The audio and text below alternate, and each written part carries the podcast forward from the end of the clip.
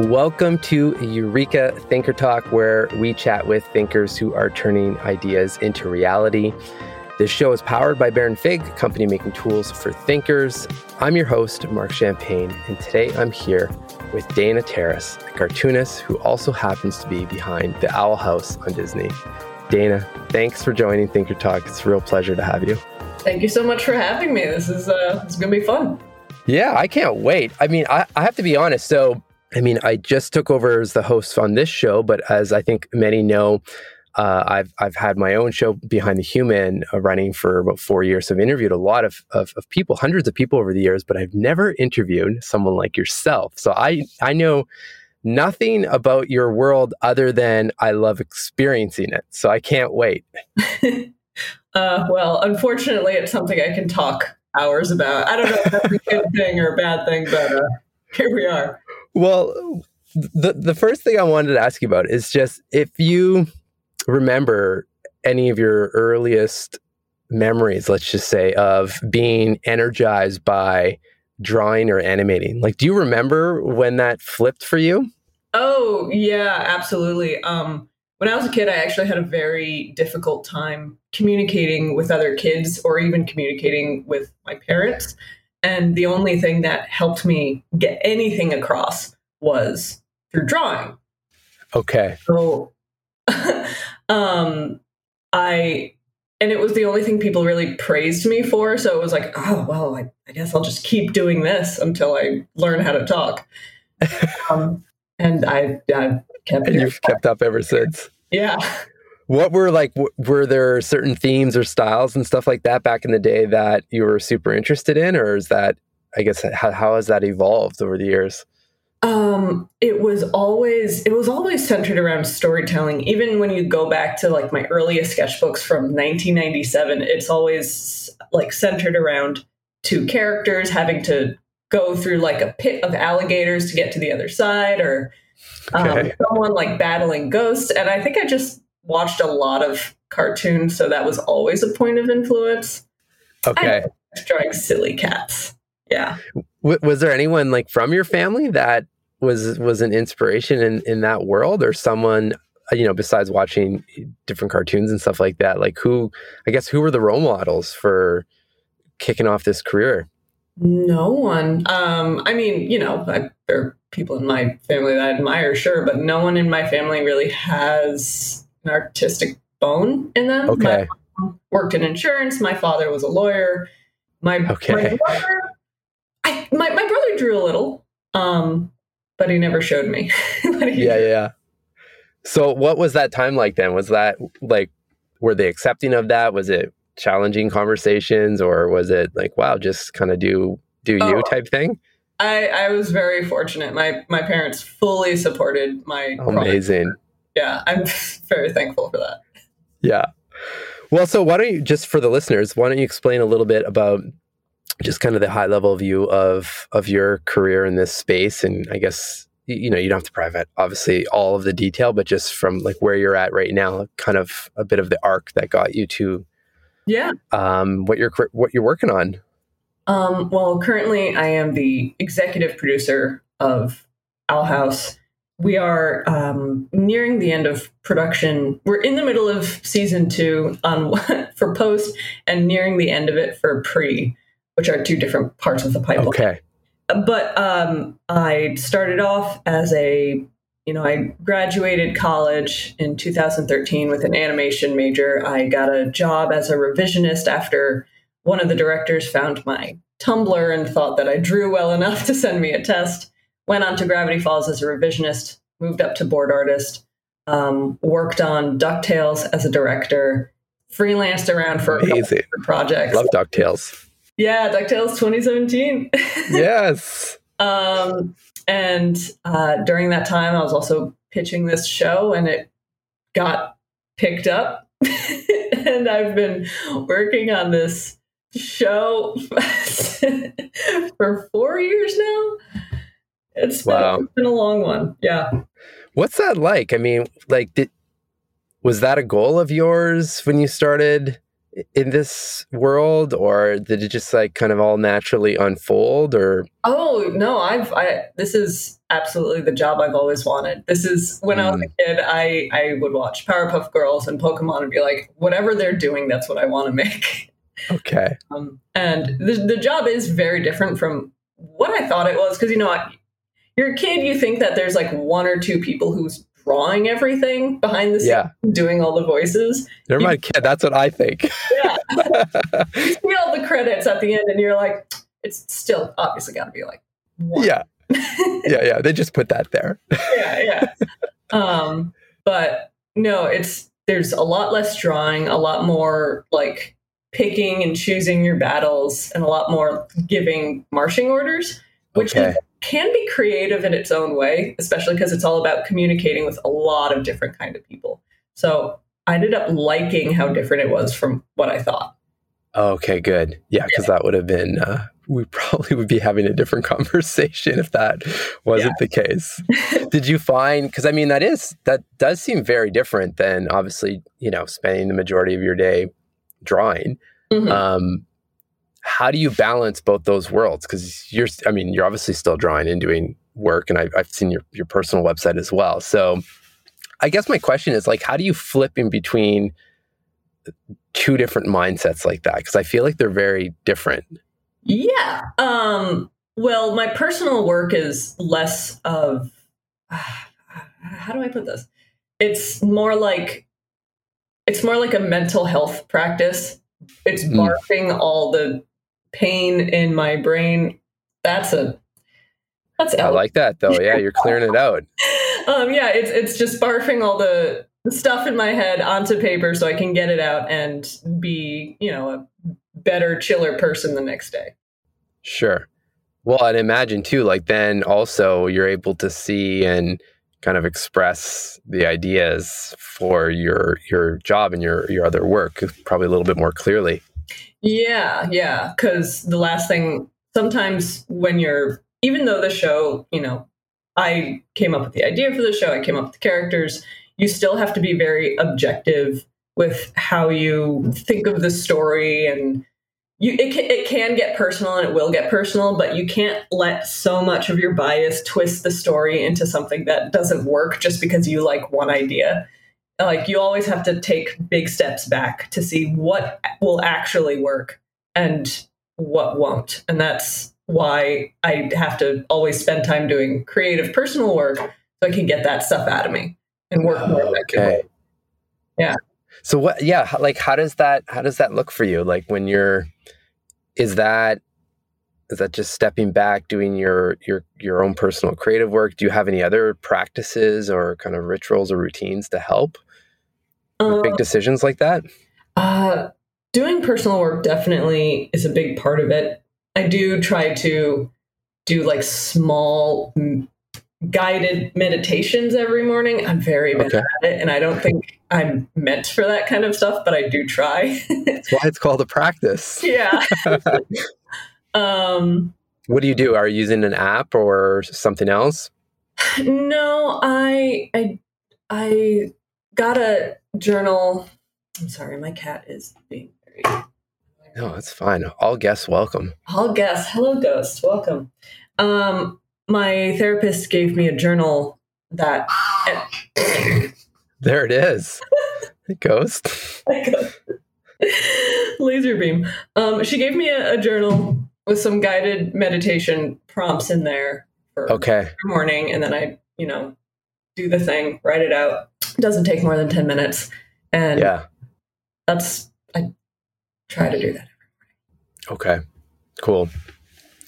For anyone that may not know about the Owl House, can you provide a little bit of a description on what the show is all about and I guess where it came from? It is a kids show on the Disney Channel.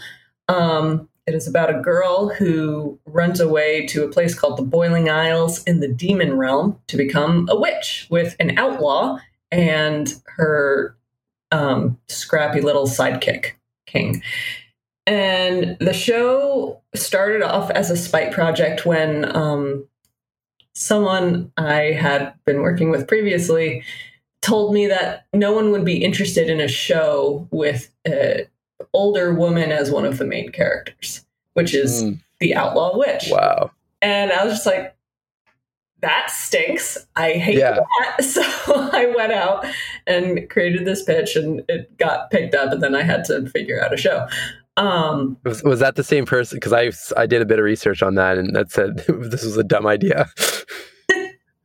Joke's on you. Yeah.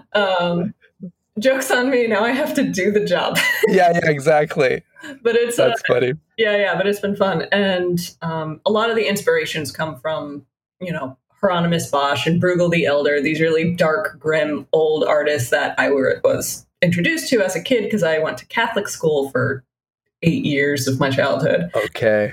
And I loved the demons and the little doodles you would find in medieval manuscripts, illuminated manuscripts. And it was always just a fun idea of, can I twist these into funny designs for children? That's a wild question. I love it. Where do you find your inspiration now? Is it the same areas, or how does that process work for you? Same areas, yes. Okay. Same, yeah. I'm still inspired by the same artists. They still give me a thrill whenever I see their work. It's definitely expanded beyond just medieval painters. There's Remedios Varo and John Bauer, who we also take inspiration from. Okay. And my art director, Ricky Cometa, is obsessed with Dutch architecture from the 1700s. Oh, wow. Yeah. We slowly, I come in with a couple artists I like, and then all the people I hire are coming in with their own influences as well. It's really great. Okay. What was your eureka moment, just to use the name of the show, that, was, this is more than just an idea? Because I'm sure you have a lot of ideas. People can already tell you're obviously quite a creative human. So there's probably no shortage of ideas that pop up. But to go to the full process of, I need to pitch this. I mean, you obviously shared the story of that one conversation, but was there anything else that, sparked that conversation in the first place? Not really. No, I'm an extremely impulsive person. And if I decide to do something, I will do it. When you are creating a show, it is good to make sure that if, you are lucky enough to get picked up and you start making a show, that it's something you can work on for the next 5 to 10 years, because this is such a slow process. But at the same time, I used to try to collaborate with people who would take forever to make decisions, who would take, spend years and years and years on an idea before they were brave enough to pitch it or get it out there. Yeah. It never even happened. So my philosophy is it's not so much waiting for a eureka moment, because sometimes those just don't come, and it's more like taking a calculated risk and just jumping into the fire. We'll see what happens. Yeah. Well, and then I imagine that's great. I love that. I mean, because there's probably a balance, obviously. Yeah. But then if you put it out there, at least something will come of that. Yeah. Absolutely. Action. Yeah. And it might not be the project that you started or the project that you want, but something might come of it. Someone might learn about you, and you could have another opportunity somewhere. It never hurts to put yourself out there. Yeah. It's funny because it makes me think of, before we hit record, I was sharing that I had started writing a book and that Baron Fig is publishing it. And Joey and I shared that actually in one of the first episodes on this show, that relaunching it. And Joey's the one that has been designing the cover with the help of some of the other designers, but he was leading it. And we just finally kind of hit that moment where he was like, okay, this is it. But up until that, it was just, again, putting stuff out there and maybe, I don't know, there's something off there. But I feel like had he just waited and kept doing it kind of on his own, that we'd still be doing that, Yeah.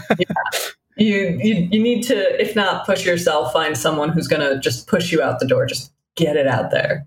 Yeah, it was a wild experience going through all of that. I'm excited to do more of that, obviously. What else? Like, I guess what else? For you personally, like, what does it mean to you to produce your own series for Disney? Like, have you reflected on that? Yeah, Disney as a company is not, it's a giant. It's a giant company that only wants to make a buck, and my values do not exactly align with theirs.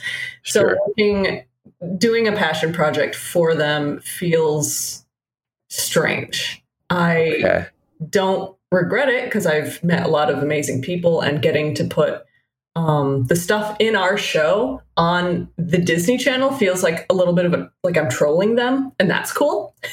Yeah. But it's, it is just a little odd. I don't quite know how to put it into words. But working on my own project in general is sweet. It's totally tight. I love it. It's dope. Yeah. What, I guess what lights you up the most about the work that you're involved with right now? What makes you smile each day? Getting to work with all of, the artists and writers that I work with, all of the TDs and production people, they're all such wonderful, skilled people. They're just always bringing their A game, and they're constantly astounding me with how good they are.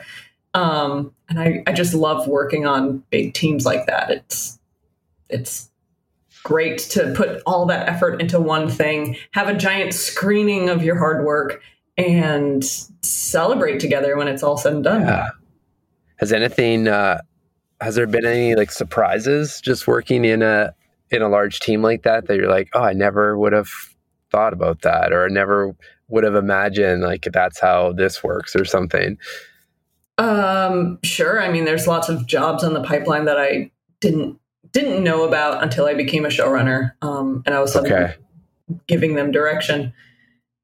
But more than that, I think I was just surprised at how just a little effort into getting to know your crew can go such a long way. Like I've worked on so many shows where the showrunner, for whatever reason, stays in their office all the time, doesn't really talk to anyone, keeps the hierarchy very, very much a hierarchy. Yeah, exactly.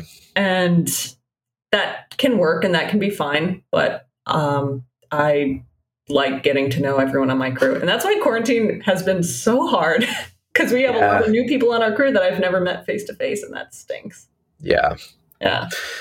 So just switching gears a little bit, I'd love to know a little bit about just like what a regular day looks like, and like how it either helps or doesn't help like the way you think and the way you produce and your work. But just, I'd love to know like, how are the mornings set up, other than this morning with the podcast? But and then like, how do things typically unfold? Or every day is completely different, because the pipeline is such that when I'm doing one thing, I have to be preparing something for something else. And then the next day I could be getting back stuff from artists on that thing that I delivered. It's very confusing. So Fridays typically... Today I have a design review that I put off from yesterday. I'm going to be receiving an outline that I have to read and do notes on. I have a recording session with one of our voice actors, and I have to do passes on 2 storyboards and record a pitch that is due on Monday. Okay. And that is a light day. Like, I get to have lunch today. Okay. Yeah. And then then I can already see how every day must be so different then. It's completely different. I can't really predict it. Yeah. The time. Do you like that? I do. I like being surprised. Yeah. It does keep me from getting bored. Sometimes it gets very overwhelming and I need to take a mental health day. Sure. And luckily my crew is very understanding of that, but usually I have fun running around. It's challenging. Okay. And when do you get in that personal work / kind of mental house cleaning, I guess, or like blowing out, right? Put it. Yeah. Mental house cleaning versus brain barfing. Usually after work, I'll stop work around 7 or 7:30 Okay. And just doodle till I get tired. It's also like my brain's very active. I have a hard time sleeping. I have insomnia. So if I'm tired, I'll draw. It'll tucker me out. I'll go to bed. I mean, that's good for like, again, like the other show that I host is very much around mental fitness. And I've heard that come up so many times where, and I do it myself as well. Like when I feel really, I guess, wound up with just like things, narratives circulating in my mind, or there's like a lot of decisions to be made or whatever, like just life, let's just call it that. Yeah. Just like taking time to pause and try to be still and do something creative. I wish I could draw like you. Thankfully, we do on the Baron Fig side. We have one of the notebooks has like really lightly sketched illustrations. Oh, that's from an illustrator, Kyle Webster is his name. So I take that out and you just trace it essentially, and you can color it and stuff like that. And that's been a big one for me, and even writing in the morning to like. The reverse, like to fire up kind of the creative flow in my own mind. So, I mean, for anyone listening, even if you're not leading a show, I mean, you can use these practices for really anything, right?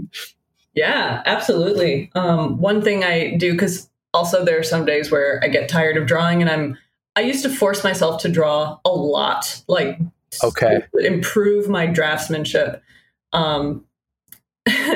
And I was very intense about my daily practices, but I've gotten to a point where I don't want to force myself to do that stuff anymore. So if I don't feel like drawing, I might sit down in front of an episode of a show I like, just let it play and try to write out like the story calculations of like, this is the setup, this is the payoff, this happens here, this happens here, this is something they may... Did they miss this? Or was it on purpose? And I'll just like do that for as long as I can and then go to sleep. And it's like, it's like it feels like the writing equivalent of tracing something. It's like, I'm learning something and I don't necessarily have to think about it, just right in front of me. Yeah. It's cool. Well, I love that there's obviously a certain self-awareness there, just like knowing what you need and what you don't need in a certain moment and just, you know, do what you do need in that moment and you get the best out of it. Right. Yeah. I think we should.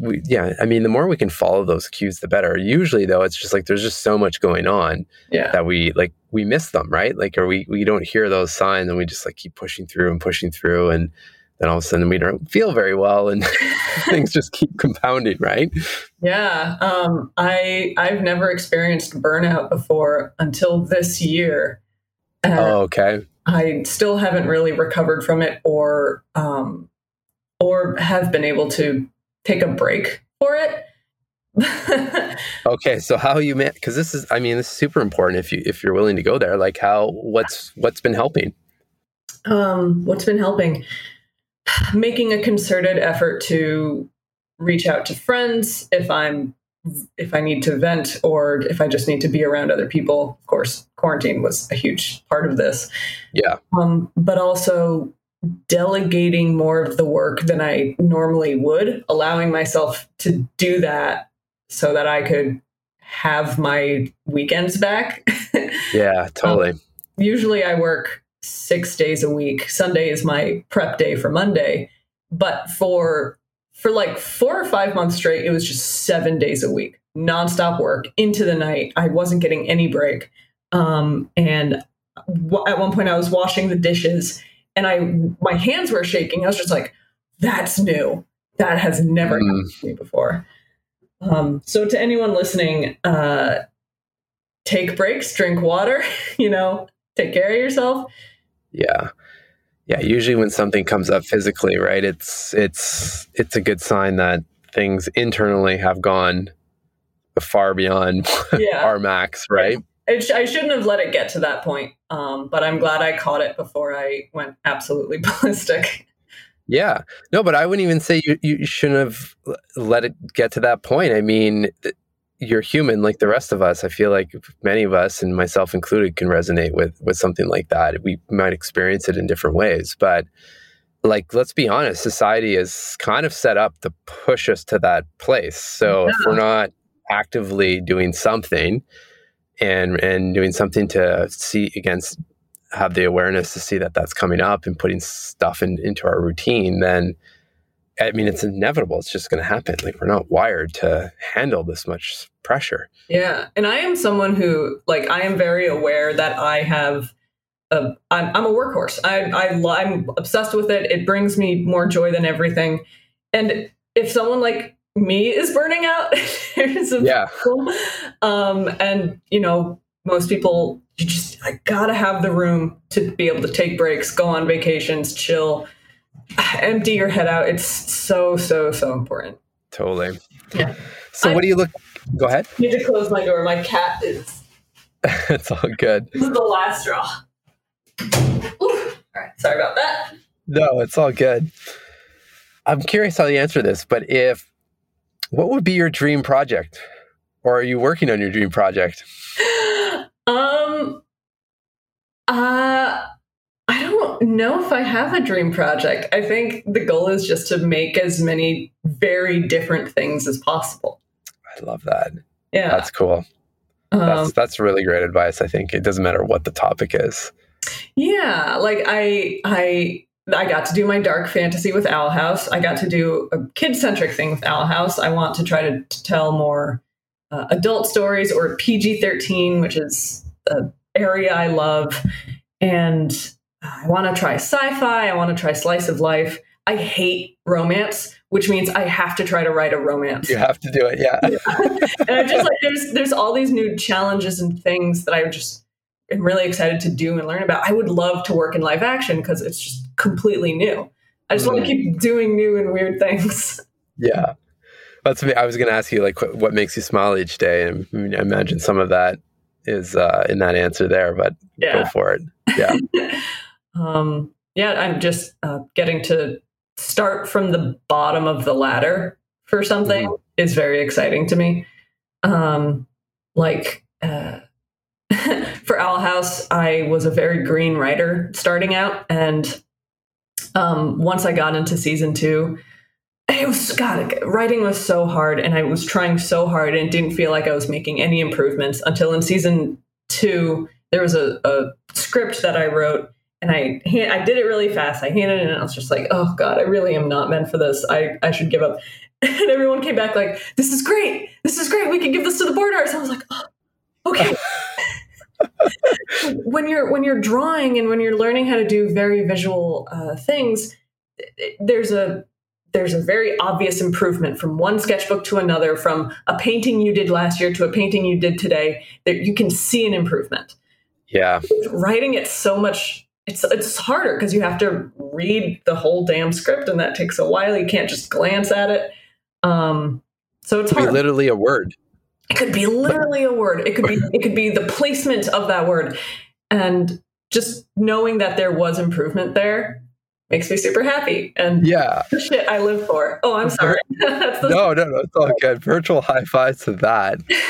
Is there any advice that you give to writers right now, or even people that are drawing and that are just starting out, or they're, you know, really have ambitions to take their career to wherever that would go, obviously? I mean, whatever their goals are, but any advice for people starting out? Yeah, I would say, you know, don't be whether you're an artist or a writer, don't be afraid to copy those people that you admire. And I don't mean it in a way where don't plagiarize work for your own professional needs. Don't do that. But in your own time, in your own practice, that's what studying is, just seeing what people did in the past, learning how they did it, and then, you know, maybe putting your own twist on it when you have to try. Yeah.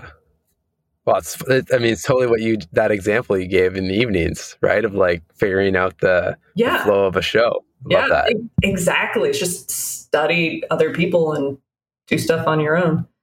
I didn't have any formal writing training, and it all just came from learning and asking a lot of questions to my buddies who are writers. Yeah. I love it. Well, this was super fun, Dana. I hope we our paths cross again in the future. And I just want to thank you for taking time to come on the show.